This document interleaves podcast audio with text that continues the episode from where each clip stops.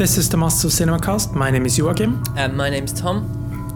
And this is our 55th episode, I think it is. And we are discussing Man with a Movie Camera, Dziga Vertov's 1929 experimental silent documentary, montage film, city symphony, I think is the word that's thrown around a lot. In your introduction there, you've really kind of, uh, I think for me, encapsulated many of the. Uh, the thought, the thoughts I, that I have on this film, in the fact that it is so hard to classify. Mm-hmm. And coming into the uh, research for this, I was looking at kind of other city films and kind of really kind of thinking about this is kind of even a genre in of itself. And I, am not, I'm not entirely sure. It seems to be a, a, stra- a, a, strand of documentary filmmaking. But when I kind of went back and watched uh, The Man with the Movie Camera, I, I kind of felt that this was so many things that it's one of the most unique films I've ever come across. Uh, and mm. people still talk about it in the context of being incredibly unique because to me it is completely unclassifiable. I don't know how to really, I, I wouldn't know fully if someone said to me what kind of what genre does this belong to? I, I, suppose in the very very loosest term I would say it was a documentary. It was recent it was a couple of years ago in fact. Sight and Sound voted it the greatest documentary ever made and they also a couple of years ago in their poll of polls of films said it was the eighth greatest film ever made. Um, and it certainly seems to have kind of stood the test of time as something as a classic and going back to it for in preparation for this has been revelatory. I think is the word I would have to use without trying to be too bombastic. Mm-hmm. Do you remember like the first time you uh, you came across it? Yeah, it was actually at university, and we did it during the documentary um, unit we were when we were doing there. And we had watched, we'd kind of gone through the, the history of, um, I don't know if you're familiar with the um, GPO film movement, which was the basically the British Post Office um, during the 20s and the 30s and the 40s made a, a succession of quite incredible films. Um, re- really, just mind blowing that in, in those days they used to take so much care in making, as pretentious it sounds, great art in the name of um, selling like what the post office did. And our lecturer casually mentioned this because it had had a great effect on the uh, people, a great influence, sorry, on the people that were directing these films. Um, Humphrey Jennings being one of them, of, of no relation. I'm, I'm sad to say, but um, and this this this film got banded about, and then it wasn't actually on the course to watch, but we decided to watch it one afternoon anyway, is in our lectures, and it was outstanding. I, I it was a, a, just an, an incredible uh, explosion of cinematic delight, and it, it, stayed with me ever since. It's one of the rare films I actually went out straight after that lecture and bought it on VHS. I bought it on DVD, and I bought the BFI Blu-ray, and I was obviously thrilled when Masters of Cinema decided to do such an excellent job with this release, and it, it, it's one of my favourite films. I, I, can honestly say I it's, it's I, I never get bored of it, and I've, mm. I've, I, I cannot remember how many times I've watched it. I've watched it three times in preparation for this, and I've taken out something new out of it every time that I've seen it. What was your kind of first exposure to it? Um, I can't remember the first time I saw it, um, but I know I know I've seen it before. But the first time I I feel like I've discovered it uh, was the time when I first um, acquired the Masters of Cinema disc, where I could watch it on the big screen and just kind of revel in it um, because it has some incredibly lush photography that just it makes watching it on a big screen so worth it. Um, and you say that, or it's been classified or put in the documentary uh, category, but I mean, there's so much else going on here besides it documenting. It isn't really documenting a city or a life or a movement or anything like that. It seems like a, a hodgepodge of cities and like a, a mood uh, in the Soviet Union that day that he's trying to capture or create, perhaps. Yeah. Uh, where, I, think the thing to look at the idea of this, it, it doesn't have a story. It has a frame around it. I think is the mm-hmm. best way I would describe it, and that frame is to loosely capture what goes on in an average day in a Russian city. It was actually, I mean, I don't know if you know, it was actually filmed in, I think it was five cities Yeah. It wasn't just filmed in the one, so he kind of cheats on that regard. And I don't think from the I don't think in any way, shape or form that he's actually interested in making a, a life like documentary and to, No, to no, say no. this is you know the current state of Russia. I think primarily, I mean, he he um, he was extremely outspoken really on what he wanted to do with cinema. Um, he didn't feel that he, he he he actually said that um, film drama is the opium of the people. Um, Hmm. One of his other kind of quotes that attribute to him is, uh, you know, he said, "Down with bourgeois fairy tale scenarios, and long live life." Uh, it, it is, and I, I kind of, I mean, I think we can kind of attribute the kind of the bombast of that to youth, possibly. But um, Mhm. him, him, and his wife and his brother.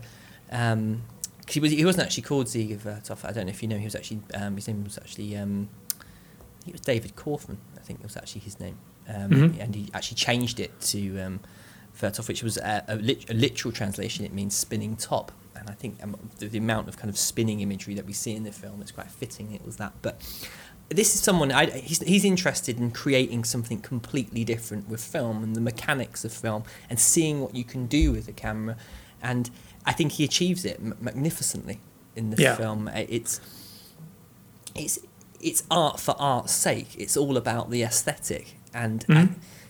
I, I'm completely down with that I, I have no issue with with with that mentality Yeah. I mean, he belonged to like a, a movement of filmmakers that, that they had a mission, and you only hear about these movements in the present or the past tense where they have a mission to abolish like fiction filmmaking. Yes. Uh, that's not going on anymore. but they were like saying you don't need like dialogue, you don't need characters, you don't need intertitles, you just need images and music. And most of his films they were very highly controversial at that time. And indeed uh, many of the contemporary filmmakers they despised them because it led so much industry no so much unrest into the film industry because people were like they felt attacked like what are we doing like eisenstein and uh, those filmmakers such as that um, where they felt uh, these uh, filmmakers coming out from uh, and ha- having this sort of mission to abolish this non-fiction.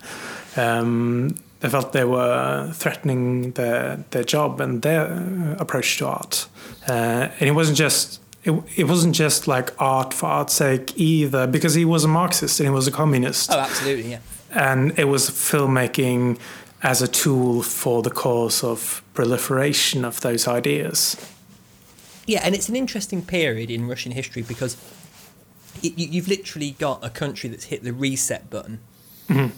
and you've got this new political movement that's coming. You've had the 1917 revolution, and I, I think what always I, I always kind of take out this period you, when we talk about Russia, you always think about kind of Russia, you know, the Stalin years and then the Cold Yeah. War, and there, there is obviously this intervening years from 1917 up until the, the Stalin years, where you kind of got this attempt at creating a utopia to live in, and it, it's something that the world had never seen before. It was a completely new, you know, political uh, system, and out of that you have.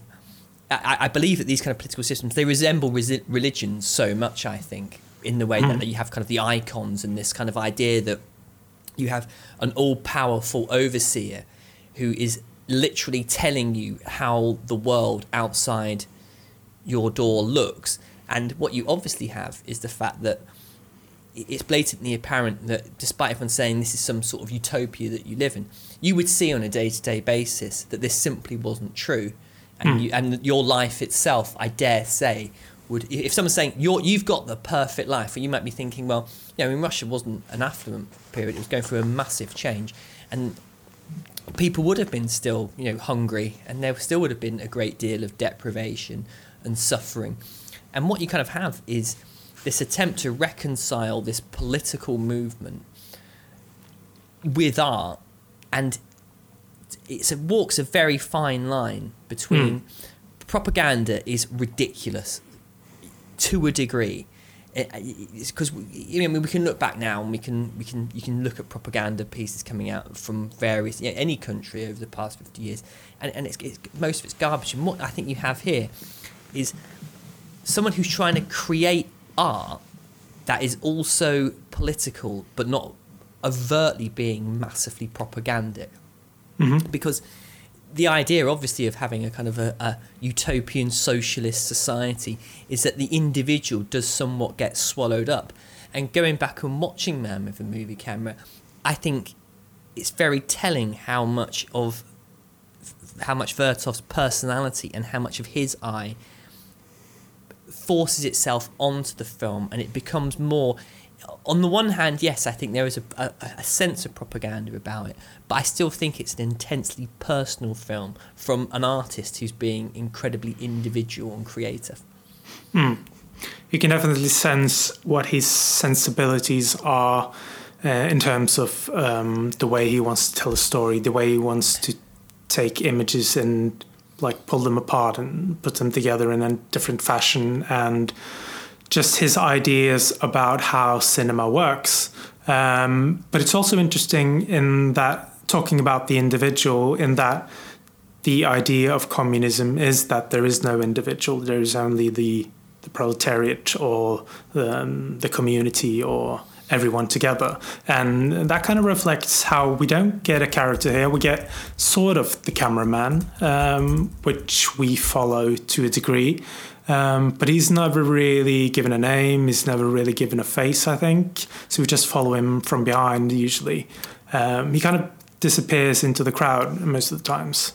Yeah, well, he, it's, we, we see. I mean, it, it was his brother doing most of the filming, um, and we see the brother. We we film the brother filming, Yeah. and we're always made aware of the fact that there's a camera. There's a camera either watching the cameraman, or the fact that we, we're never aware. We're, we're never not aware that we're watching a film. He constantly breaks the fourth wall, and, mm-hmm. sh- and shows us this. And there's no, d- dare I say, I think it takes away a certain emotional attachment from the film. We don't have re- you know repeating characters. We just have these scenarios that you react to them kind of viscerally, and you also I think there, I dare say there would have been a sense of um, recognition from the audiences who were seeing the film about aspects of the life. I mean, we, you, can learn a lot from this film about what what Russia was like. I mean, Vertov shows us. I mean, drinking is obviously a very important aspect of, the, of this society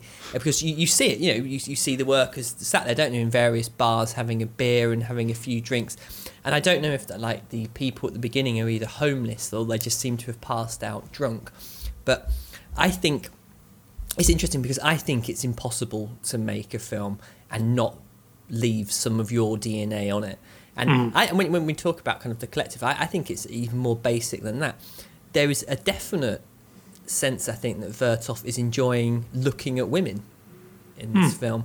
I think there is a sexualization to the camera, and I, I that that has to come down to him. I think he's, you know, he's he's obviously chosen to, to look at these people like the, you know, the the, the girls you know caped in mud, the the girl who having the morning who's you know putting her bra on and all this kind of thing, and they're they're moments that kind of in a way I I feel I, they they were sort of red flags for me, as it were, that this was that he was unable really to make not I don't know if he was even trying to I suppose should rephrase it really the fact that if he was trying to make kind of a piece that was completely without personality and propaganda he kind of does fail in that department because he does bring so much himself onto it. I don't even know if he was attempting that to be brutally honest with you I just think he liked looking at pretty girls and that's where the camera went but this this idea that the kind of the the, the non-narrative story. I think in a way it's quite refreshing because you mm-hmm. can just literally dive in and enjoy it for what it is.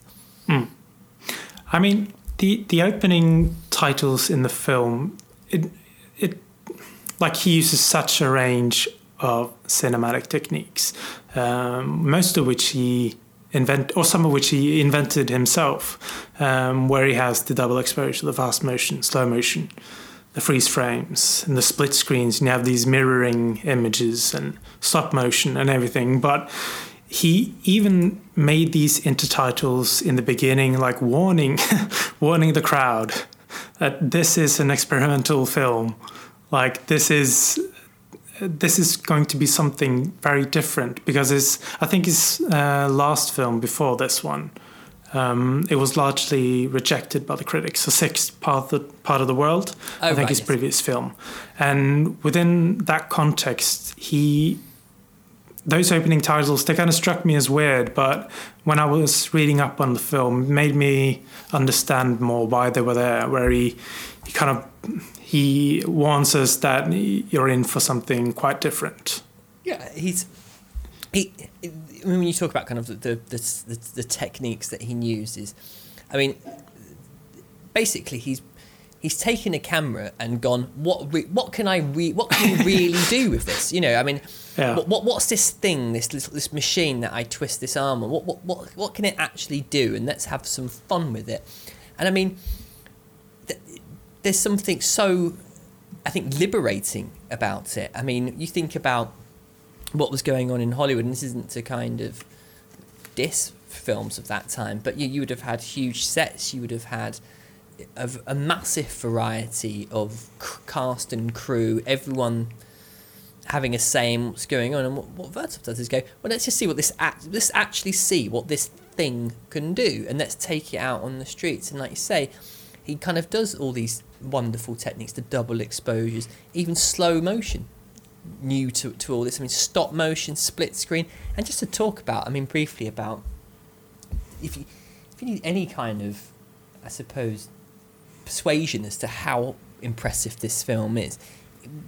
To do split screen now is ridiculously easy. You literally go out, you film two things, and then you can just go home. You bung it into Premiere Pro or Final Cut or Avid or whatever you whatever you're editing on, and then you literally just have press a button, and there you go. There's your split screens. You add your two clips in, and and you're off. What he was having to do would be to cover half the lens, film literally film one the one half of something rewind the film, cover the other half, and then shoot the other half of what he was trying to do, all in camera. Hmm. To have to think about that, to, to have to kind of the, to have to plan it, to have to actually mechanically do that process, and then you've got all kinds of things that can go wrong. The lighting might be wrong in one of the exposures. It might be slightly out of focus. You might not get what you want, and then you'd have to go back and do the whole thing again. So this is something he's, he's, he's trying to show us really in the film the mechanics of filmmaking as being an actual thing that has to be done that someone has to kind of actively play a part in. And that's why it does break the fourth wall in a way when we kind of keep seeing the camera. Because what he's saying is this is essentially a job as well. This is mm-hmm. this is actually something people do. And it's not just being done for for for fun you know. I mean you can see it in the film as well. There's times when his brother who this film took four years to make, and his brother vowed never to work with him again afterwards. and I can see why brother didn't yeah. want to work with him again. He's in a foundry, almost getting hit by molten lava. He's on top of cars. He's buried. He, he apparently almost got killed by that train. Um, yeah. You know, and yeah, he, he's he's sort of saying, look, guys, you know, this is yeah, right. It's very showy and flashy, but a lot of work goes into this. You know, and it, it kind of feeds into this idea that the revolution was in every aspect of people's lives and mm-hmm. including the arts. And it's even showing like not only that these images are work, but these images are put together by someone uh, yes. who makes choices. And he shows uh, the editing by his wife, uh, Vasilova, who is sitting there. She's cutting the film of images that we are then shown on screen, and we are shown like different compilations of these same images after we see her work and put them together and hang them up on this sort of um, I don't know what it's called, but it, it's sort of this light wall. Yeah, um, yeah, yeah, um, and it's just so interesting how like he is really showing us okay, this is how this is how we are working today with making films. And he does have something even more interesting in those sh- scenes where see sees wife editing is that you see her editing clips that happen 20 minutes later into the film. Hmm. And there's no kind of. Um, I, I, suppose the film does have some structure, but it, it it's interesting that, that you, you sort of see this kind of glimpse into what the future of the film's going to be and, and how this is going. And like you say, it's about the thought and the effort that goes into it. And it is very different from the Eisenstein films that I think, where I don't think the juxtaposition between the edits is makes the same type of political points that those guys were doing. Hmm. I, I, think it's a lot more. I think it shows the connection between people because I don't know if you you see that picture of um, the ladies having their nails done Uh, I can't remember that one. Yeah, they're in like a beauty parlor or something Okay. like that, and you see like the the, la- the ladies having their nails done, and then it cuts to his wife like actually scratching the negative with her nails, and I Mhm. don't, I, I, I don't think it's kind of showing the you know the the bourgeoisie having their kind of fineries and their nails done, and then look at my wife, she's working. What I think it shows is the connection between the two that the you, know, you can still be feminine in this world. That, that there is a kind of a, a, a through line th- with the editing to kind of show the unity between people. Whereas I think if it was Eisenstein doing it, he probably would edit it in that way to make a point. You would see women laughing, having their nails done, whilst a poor uh, malnourished girl was filing away. Then it would cut mm-hmm. back to something, you know, her mother's kind of bitten, hardened nails chopping vegetables in the gulag, and it would make the point. But I don't think Vertov. I think he does it. I think he kind of. I think this is a far more positive experience of what contemporary Russia at that time was like. Yeah, uh, it's it comes across at least as more nuanced uh, for me. Um, even though we we understand where he's coming from, it's uh, it's somewhat more forgiving of the ones who are perhaps not part of the worker proletariat movement that he's uh, definitely advocating. Yeah, he's, he's showing. I mean, this doesn't look like. I mean, let, let's say, for, let's just say for argument's sake that we believed that this was just a Russian town Mhm. at this time. We now know that it wasn't, of course, but I think he's. this doesn't look like a bad place to live. No, It looks a fairly quite mm, very modern. The streets we we see the streets being cleaned. We see people socializing. We see kind of exercise, and it's but it kind of it, it doesn't have. I don't I don't think it kind of beats the drum of the revolution perhaps as much as the other ones does. It's certainly not kind of glorifying the past like the other ones seem to do, um, or you know, especially kind of like you know uh, the battleship Potemkin, which is still a fantastically entertaining film and brilliant, but it doesn't have that kind of. It doesn't have that perhaps the anger that those films have. Hmm. Uh, that the, the sense that, and they are obviously brilliant films, but they are overtly propagandistic in nature. Whereas this, I feel, kind of it's a little bit more subtle. He kind of seems to be. He, seems to be more interested in having a great time with the camera, Mhm. and than he does kind of t- sort of telling us to, you know, that this is the the best thing. This revolution in this world that they're living is the best thing ever. And don't forget as well, this film isn't at the time this wasn't being made with the international market on mind. They weren't thinking about how this was going to play in America. They weren't worried about busting the Chinese market. It was being made for the people that lived there. It, it's really, you say it's made for the people who live there, uh, and yet it is such an avant garde experimental film where I think uh, Roger Ebert he introduces his review uh, with comparing the average shot length Yes. of the contemporary films and this film, where uh, for those of you who haven't read it, the average shot length of a Soviet film in the late 20s it was 11.2 seconds, and this has uh, an average shot length of 2.3 seconds, which is uh, Michael Bay's Armageddon film. So that really underlines just how big a leap this was from the ordinary films that were shown. And really, I think some critics said that it doesn't take into consideration the fact that the human eye uh, it fixes on a certain space of time which holds its attention. So, in other words, he was saying that it's just too damn fast. Yeah, I mean, I mean, which is just funny to read now. Yeah, I mean, and, and how um, visionary was Vertov. I, he, he would he would, if he was alive today making films, this guy would be one of the most influential people working in marketing. I would say. I mean, the attention span on YouTube is five seconds. Hmm. That's how long people watch your film. And it's funny you should mention that average shot length because I read that as well, and it made me it made me realize, you know, if you were going to go and watch this film at the time, I mean, can you imagine sitting there?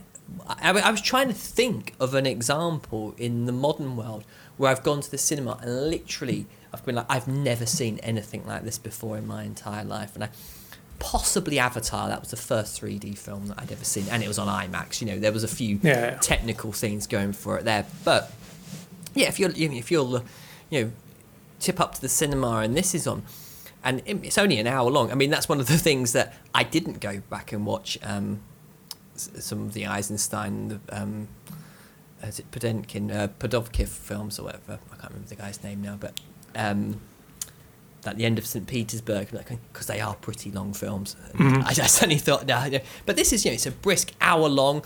It's it, and it's it's obviously been made with this kind of kinetic energy, and he's just gone right, chop, chop, chop, chop, and it would have been revelatory seeing it at the time. I'm not sure what people would have made of it. I can imagine it might have been a bit kind of a bit hard to swallow. They might have looked at him as being the Michael Bay of his day. you know, get you know, stop, stop faffing around. Uh, Yeah, you know, yeah. see, you know, put your, you know, stop moving that camera. Let me have a look at it. You know, what, what, what are you doing? This is just art for art's sake. And it did make me ask some uncomfortable questions about Michael Bay. I won't deny it. I did. I did sit there and think, oh God, what if Michael Bay's actually a genius and I'm completely wrong? I don't know. It will take us 90 years to find out. So, Yes. I think can we both agree though that that Benghazi film was all right? Are we are we allowed to say that? yeah, yeah, yeah, of, of course. Uh, But all right is different from a masterpiece. yes, all right. It's different from a masterpiece, but yeah, Yeah. I, I, I really. but it enjoyed- is like really you have these uh, these experimental this experimental approach but it, it so greatly like contrast this whole slice of life project. And that's what makes this film such an interesting item to discover and to watch again and again how he just melds those two together those two contrasting approaches where it's not a documentary it's not strictly avant-garde but it's something in between.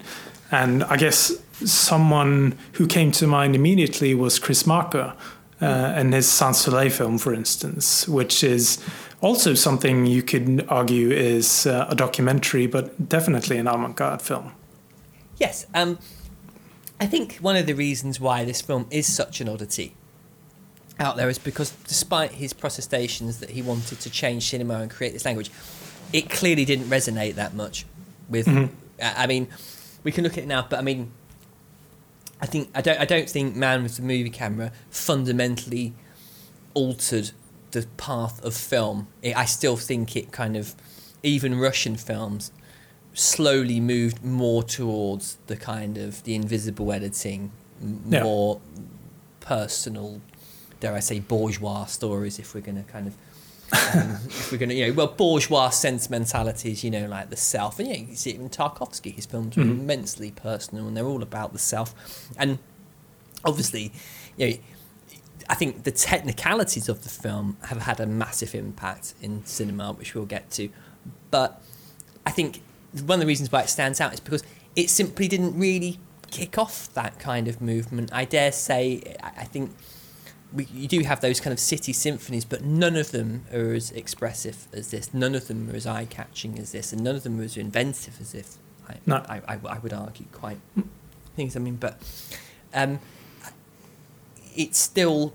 I mean, I think I think that's one of the reasons why I'm always a little bit uncomfortable with classifying films in a certain genre or in a certain way, um, because I think it kind of comes loaded with um, preconceived conventions as to what you're going to get. Whereas with Man with the Movie Camera, I, it, I don't know, is it, an, it almost functions as an art installation in a way. Mm. It, it has that kind of um, quality to it. Yeah, it really wears that like avant-garde style proudly, um, and really emphasizing it. Like you were saying, it's playing with the camera and its abilities and showing that it can go absolutely anywhere. And it's sort of it's interesting thinking that he thought the camera could be everywhere, but he was lunking around this like big, heavy, noisy camera around town. So he had to create like distractions uh, so that people wouldn't notice the camera that was actually filming. But nowadays we have these small cameras. We have the uh, like the noiseless cameras. So it, would be such an interesting experiment having a guy like Dziga Vertov making that sort of film today. I'd love what, to go back. What kind of images would he come up with? I'd love to go back in time and give him a GoPro Yeah. and a drone. and then to see what he could come up with. But Hmm. I mean, what what he does in the film as well. I mean, he'll show you like a scene of cars passing overhead, and then he'll cut to a long shot of the cameraman lying on the floor, getting up from the car coming over his head. And I think what he's sort of saying is, look how dangerous this is. This is this is Mm-hmm. how it's done. It's not just it doesn't just magically appear. There's a process here, Mm-hmm. and it, on that on that way, I mean, it kind of it, it's almost like a magician telling you how they're doing the tricks, Mm. and i in a way, I think it's an educational piece as to the Mhm. art of filmmaking. I think that's one of the things that really kind of struck me about it was because he you could theory I suppose in theory I mean I don't know how how easy it was to get hold of these cameras that he had but it's almost like I, I suppose a kind of you know a rallying cry you know go out there and do your own. Mm. grab grab these cameras and see what you can get up to yourselves. And uh, it's kind of a pity that it didn't it didn't kind of kick off. But I guess that must be you know, there must have been technical limitations because like I said you know this isn't just he's not just pressing the button and the film's running. They're having to do it themselves which is you know, obviously extremely difficult. Mm.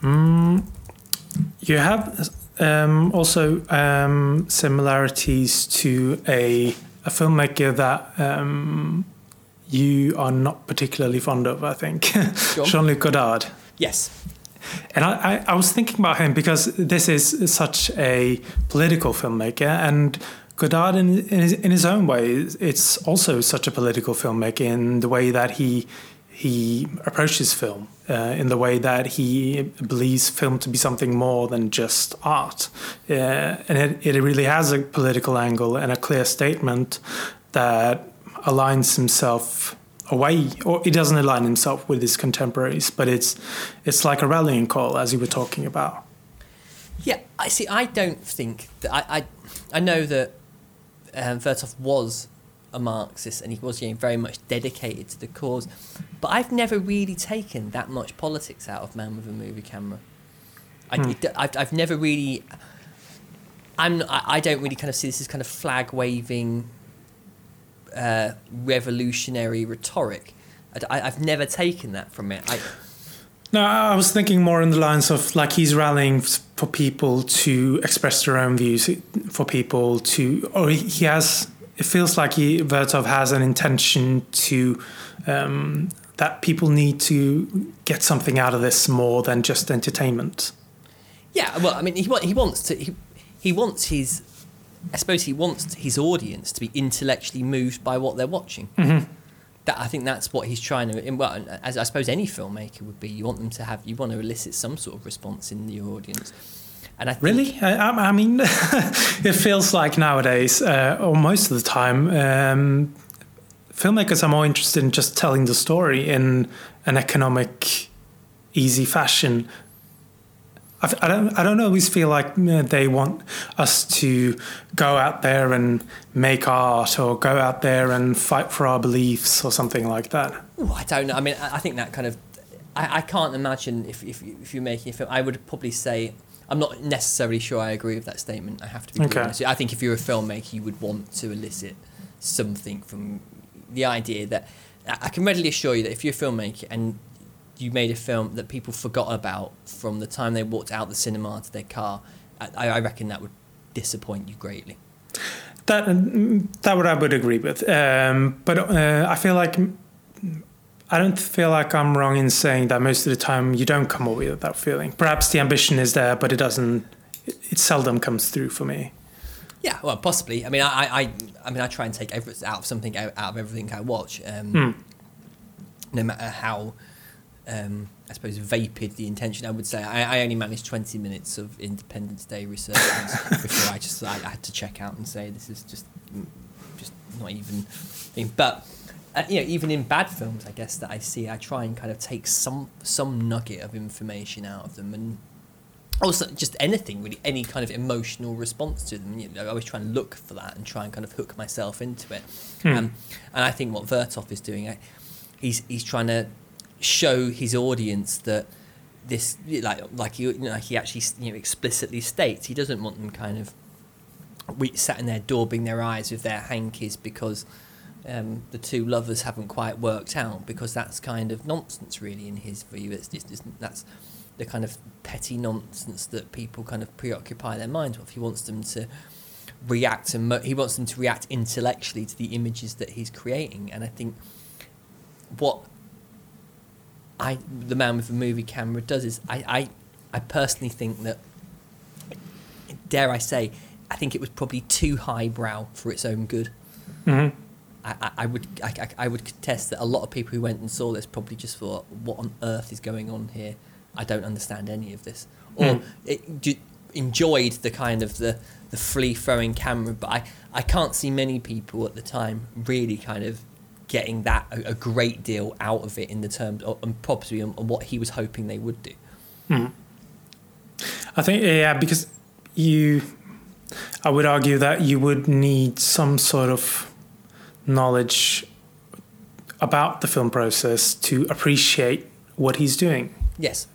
Um, and in that regard, it, it is educational, but it's you need sort of a you need some sort of basic knowledge uh, in order to truly appreciate what he's doing. Um, it doesn't you can't really capture all the intricacies of how to make a film and all the difficulties that goes with it, and just how difficult it is to convey an idea uh, through film. Yeah, and I, I, the other thing as well, I would, I would dare to suggest is that a lot of the people who were living in Russia at that time would have known, would have seen the fallacy of Mhm. what they were being told. In, in fact, it just simply wouldn't have tallied up with the Mhm. day, like we said before, the day to day. Um, the the day-to-day existence wouldn't tally with what was coming through as the propaganda, and I Mm. dare say a lot of them found it quite ridiculous. I mean, this was completely, you know, hypothetical. I don't know for sure, obviously, but I would imagine it, people aren't idiots. They see through things. People going to watch this film, I dare say, weren't that bothered about how films were made and Yeah. what what actually went into them. And what you have here is it's a film in its own right, but it's also a making of of itself, which is kind of a crazy kind of way of thinking about it. hmm Um, do you have anything else? Uh, I have a couple of more films um, which are related, but Yeah, um, yeah, yeah. I, I was thinking I, I saw that uh, Belfast film you recommended, and also I, I had heard about it because I, I listened to the um, oh what's it called the um, the Dario Llinares and uh, what's the other guy's name podcast. Um, I have it right here. The Cinematologist podcast Okay, no. um, where they had an interview with Mark Cousins, uh, and he talked about um, the film. Uh, but I found it really, it is really an interesting film. It's a very different film from uh, Man with a Movie Camera in that it doesn't.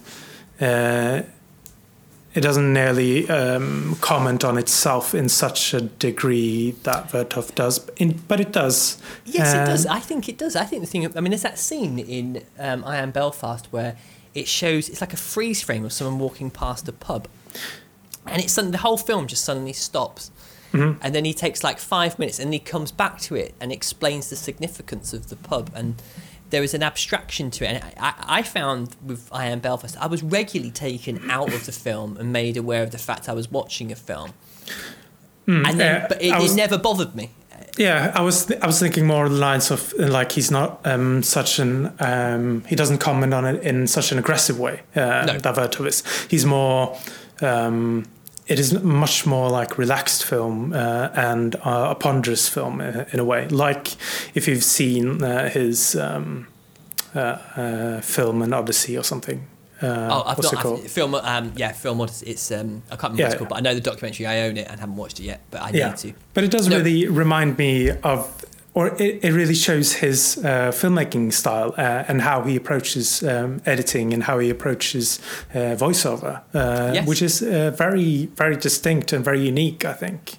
I mean, I, I can honestly say, I Am Belfast is one of it's one of my favourite films of the year. I, in it, that's kind of be, be honest. I don't think this has been a particularly great year, and I, it was it Hmm. came along at a time when I was like really wanting to see something that was completely different, and it was really the inspiration I took for, for choosing the man with a movie camera, um, and it I guess in a way it, it's not as kind of. Um, it doesn't break the fourth wall of filmmaking so much because we know how films. You could literally go out now and make a city symphony on your iPhone Mhm. um, which is I think that's a brilliant thing. I, I- think Ver, I think Vertov would be would love that idea Hmm. that we could all go out and do it. And it's a shame that we don't have this. Well, you know, Instagram and things like that. You know, you see little kind of snippets and little odd kind of little kind of vignettes into people's lives, but it seems to be a genre in a way for me. This whole kind of like city symphony movement that I'm surprised it isn't as kind of uh, popular as it is now. It seems like that have, we have the, the, the, all the tools are there Mm-hmm. to go and do it. And, and I think, like we said, I mean, I'd love to go through time and plonk Vertov down in Manchester uh, and give, give him some, you know, a drone and a basic kind of dolly or what have you. You'd have a field day making Yeah. these films, and uh, sadly, it doesn't seem to have happened. Didn't um, was it Terence Davies? Didn't he even make a, a Liverpool film? I'm not Was it- familiar with it if he did. Okay, I think I think I remember it, but I, I, I haven't seen it yet. So, um, another film that uh, was brought to my mind was um, uh, People on Sunday, yeah, the Criterion film, uh, Yes. which came out. I think it came out the same year, or maybe a year later. Um, but it's also kind of a day in the life, uh, but in Berlin, I think, at least in Germany. Um, yes, it is. Yeah, it's in Berlin. yeah. Uh, it was a quite an interesting, um, interesting film in that it shows the day-to-day life in more of a quote unquote normal way. It doesn't contain that avant-garde, that, that experimental approach, but it really just it's a slice of life, um, but truly interesting uh, at that. So Well, I mean, one of the reasons why I love the Man with Movie Camera is I, I I'm so into history. I'm fascinated by it, and I, I'm, I'm I, I'd love seeing how what the streets looked like in those days. yeah, I like seeing how the mechanics of life were then, and it's as a historical document, it's a fascinating film. Um, I recently watched the Bob Dylan film "Don't Look Back," and it had scenes that were in Manchester, and he was arriving at the station that I go to every single morning, Ah. and it was fascinating seeing Manchester in those days. You know, these neon signs in cafes and whatnot, and it still looked as wet and miserable then as it is now, and it was, it was strangely reassuring. But yeah, just as, as historical documents, these films are absolutely incredible. I mean, they're they're so interesting. And one of the things about the man with the movie camera is you have these um, th- th- these moments. I don't know, I like like the woman giving birth yeah, and films like it doesn't leave anything to the imagination. But it's it, it's you know it's it's suddenly there, isn't it? And stuff, but you sort of have like an incident occurs where the fire brigade have to go out, and I'm assuming that they're trying to rescue someone. You have people being born, you have a funeral procession, and you sort of see this kind of the mechanics of daily life. Everyone's at the workhouse, and then the bell goes, and then we see them all relaxing down on the beach and having fun and it's uh, it's fascinating to, to me to see that and just to, how people lived in those days and of course you know to, to go back to it again this was Russia this was the chrysalis of a new of a new age for this hmm. country. I mean and we know what's coming. This film was made in 1929 and in I think it was 1941 when G- the Germans invaded and kind of like you reset it. But it's just that that you get this glimpse of what was trying to be achieved and this guy Vertov obviously trying to capture that in a really interesting avant-garde way and the two combine to make this fascinating historical document Hmm. and it's not only a document of what has been, but also what what can be. What is this future that we are trying to build together with electricity and industrialization, and what can like hard labor achieve? It is. It's like it is filmed in five cities, but it's really really trying to show the city in a way. I, I mean I don't know if necessarily Vertov sells me um, the, the idea. I, I don't think I'd want to live there put it that way. I think I'd probably I, it, were I alive in the 20s I'd probably pick somewhere like Chicago. That seemed pretty good fun. But you know the, the, yeah I mean it, it shows obviously this uh, he, he's attempting to to sell us this uh, this ideal of the because yeah, obviously he's a patriot Mhm. you know, this is someone who believe he believes this. He he doesn't want you. And it's interesting because he does. We do see those people, and I'm not sure if they are homeless or they're just drunks who have been left out on the streets. But that Mhm. kind of interested me a little bit as well because I, I would have thought that perhaps the censors would have come down on him or he would have self-censored.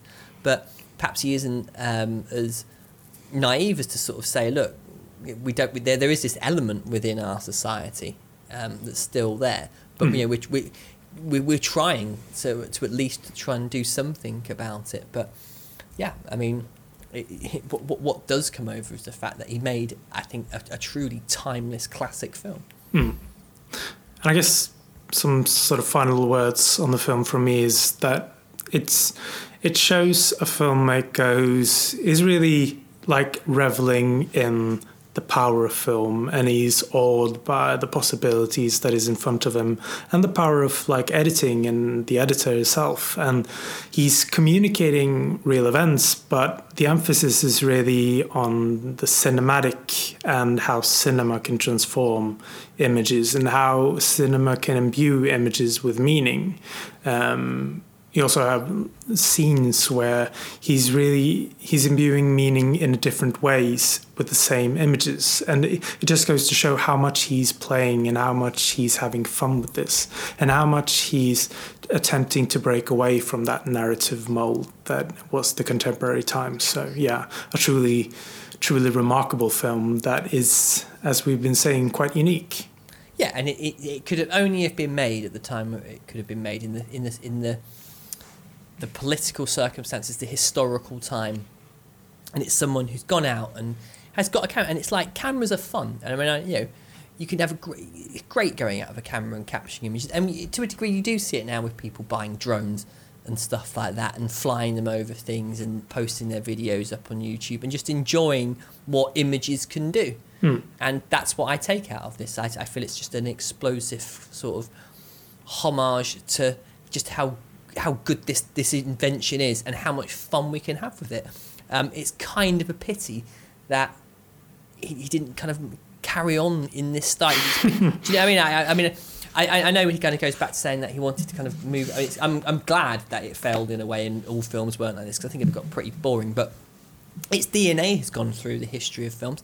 I was thinking, whilst I was thinking, I was thinking about Baraka and Samsara and the mm films it's still there. That I, I think they owe a, a, debt at this, and uh, yeah, yeah. yeah I, I, think it will um, it will stand the test of time, and I, I, can I can hand on heart say it's not only one of my favourite films, but I also and I, and I don't like kind of, sort of labeling the best, but I think it is one of the best films that's ever been made. I think it belongs in that category of hmm. like of, of where you have to sort of say, yeah, this is one of the defining defining films in film history. Hmm. Um, the the box set that Masters of Cinema uh, put together it also includes three other films. I think it was. Um, yes. I've I, I, I, saw I saw those when it first arrived, but none of them really stood out to me. Um, no. And it it it was more in the line of uh, a day to day life documentary in that way, in that it, it, it, doesn't seem like he's having as much fun um, experimentally. It seems like he spent everything on Man with the Movie Camera. Yeah, I was a little bit. I, I felt like I was doing homework. Yeah. When I was watching those films, I have to be brutally honest with you.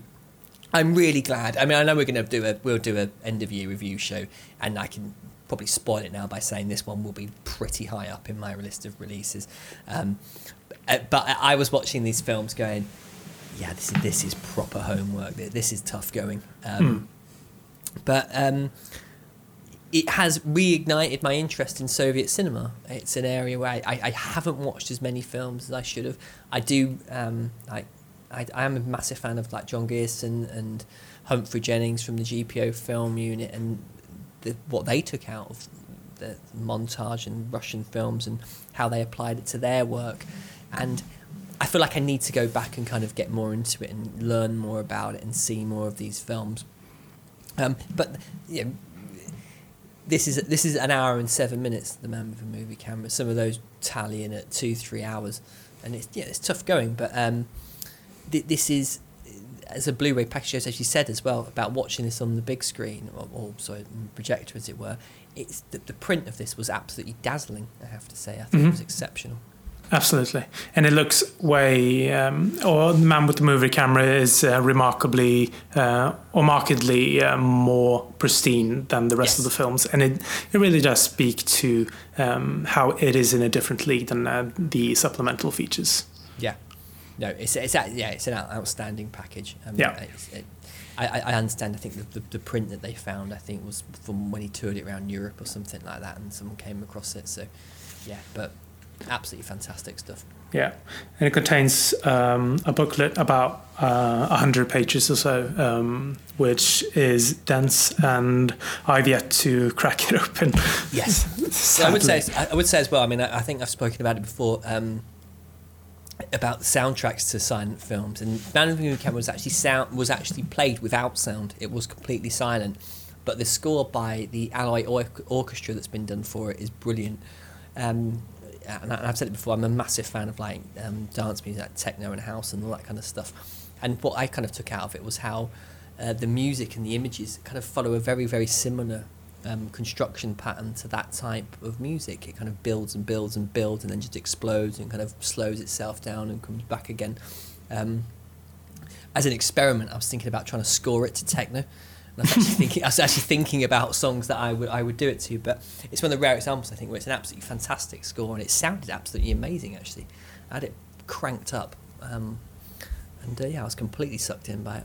Interesting, but it, it's always interesting, like putting um, putting music uh, out of its time with a film uh, such Yeah. as this. Uh, you can always it's uh, it's interesting how you can always find links, even though it is randomly chosen.